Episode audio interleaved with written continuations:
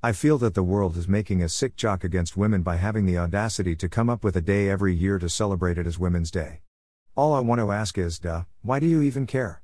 I can explain why it is a sick joke and who really is a women's archenemy. Recent statistics says that 132 million girls are out of school. Without primary education, what is expected of a woman to stand up for herself? Ratio of economically active women working or business person, compared to men is still less. Nevertheless, mentioning the pay scale difference between the gender is out of discussion scope. Discussing sexual harassments, including marital sexual harassments, will make this day even more awful. Is the whole outcome of the process of having a girl child is to feed her food along with the foul and filthy principles of this masochist society. Educate her. Pursue her to claim her dreams. And marry her off only to make her sacrifice all her achievements. Why is she limited to a time frame of mid-20s to forget all her dreams and career only to move on in life as a wife or a mother? Well, there won't be any feasible answers to both the questions running wild inside most of the girls/women's mind. But I can give a concrete answer which will eventually reveal who the hell is a women's archenemy. In India, there were a particular age group of feminine coffin dodger who were so sick in their mind. Even if they were left to rot, that piece of land will not be suitable for a single sprout of grass. P.S. Thank you. I am being as much as polite as possible as well as augmenting as much as sarcastic as possible. When these coffin dodgers were young, they were probably as submissive as mere slaves, which eventually affected their mental health, making them so sick in their minds. So instead of recovering and healing their mental health, they became masochists by inflicting the same pain, humiliation, harassments and abuses to the succeeding generation, especially women. When there was a son and daughter in the house, the elders bossed around the daughter to do all the household chores, while the son was pampered and continued allowing him to mop his own space with his goddamn ass.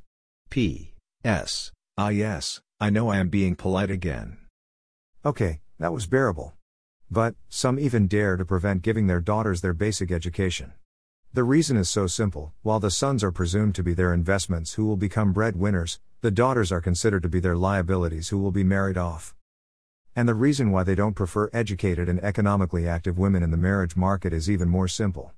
They always want to pamper the sons, but if the daughter-in-law is an educated and economically active woman, she will raise her voice against all the bullshit around her that pampers her husband, and eventually question the in-laws for transcending him, form a child into such a horrible man, while her children will also follow her suit in questioning them. Irrevocably, yes, a woman's archenemy is none other than a woman. It is not necessary for that enemy to be a feminine coffin dodger. She can be of same age group or near the same age. But I wanted to point out the root of all the bitterness in being a woman.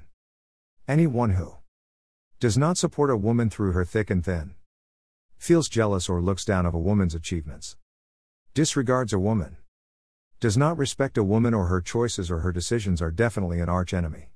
Mark my words on this. Also, this society will never leave a divorced woman or a single mother or an unmarried woman undaunted. Their stories are even worse. Needless to mention all the pain gone through by the queer and other sexes who suffer in silence. This masochist society norms are always pain in the ass no matter how many reforms. To prevent becoming archenemies against own species, it is again a woman's responsibility to take the initiative.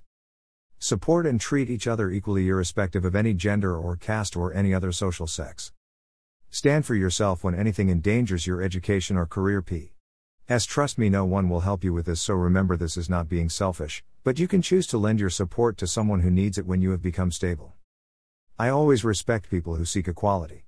In that aspect, most men or boys of the recent 2 decades are doing an amazing job in reforming these 6 social norms. But the others, please disappear into thin air, so that the world can become a far more better place without you. P.S. Yes, that's me being polite again. Decisively, I am not going to wish any girl or women on this Women's Day with all this shit happening around. We can celebrate once everything is fair and square. Until then, there cannot be a real Women's Day. With this I shall bid adieu.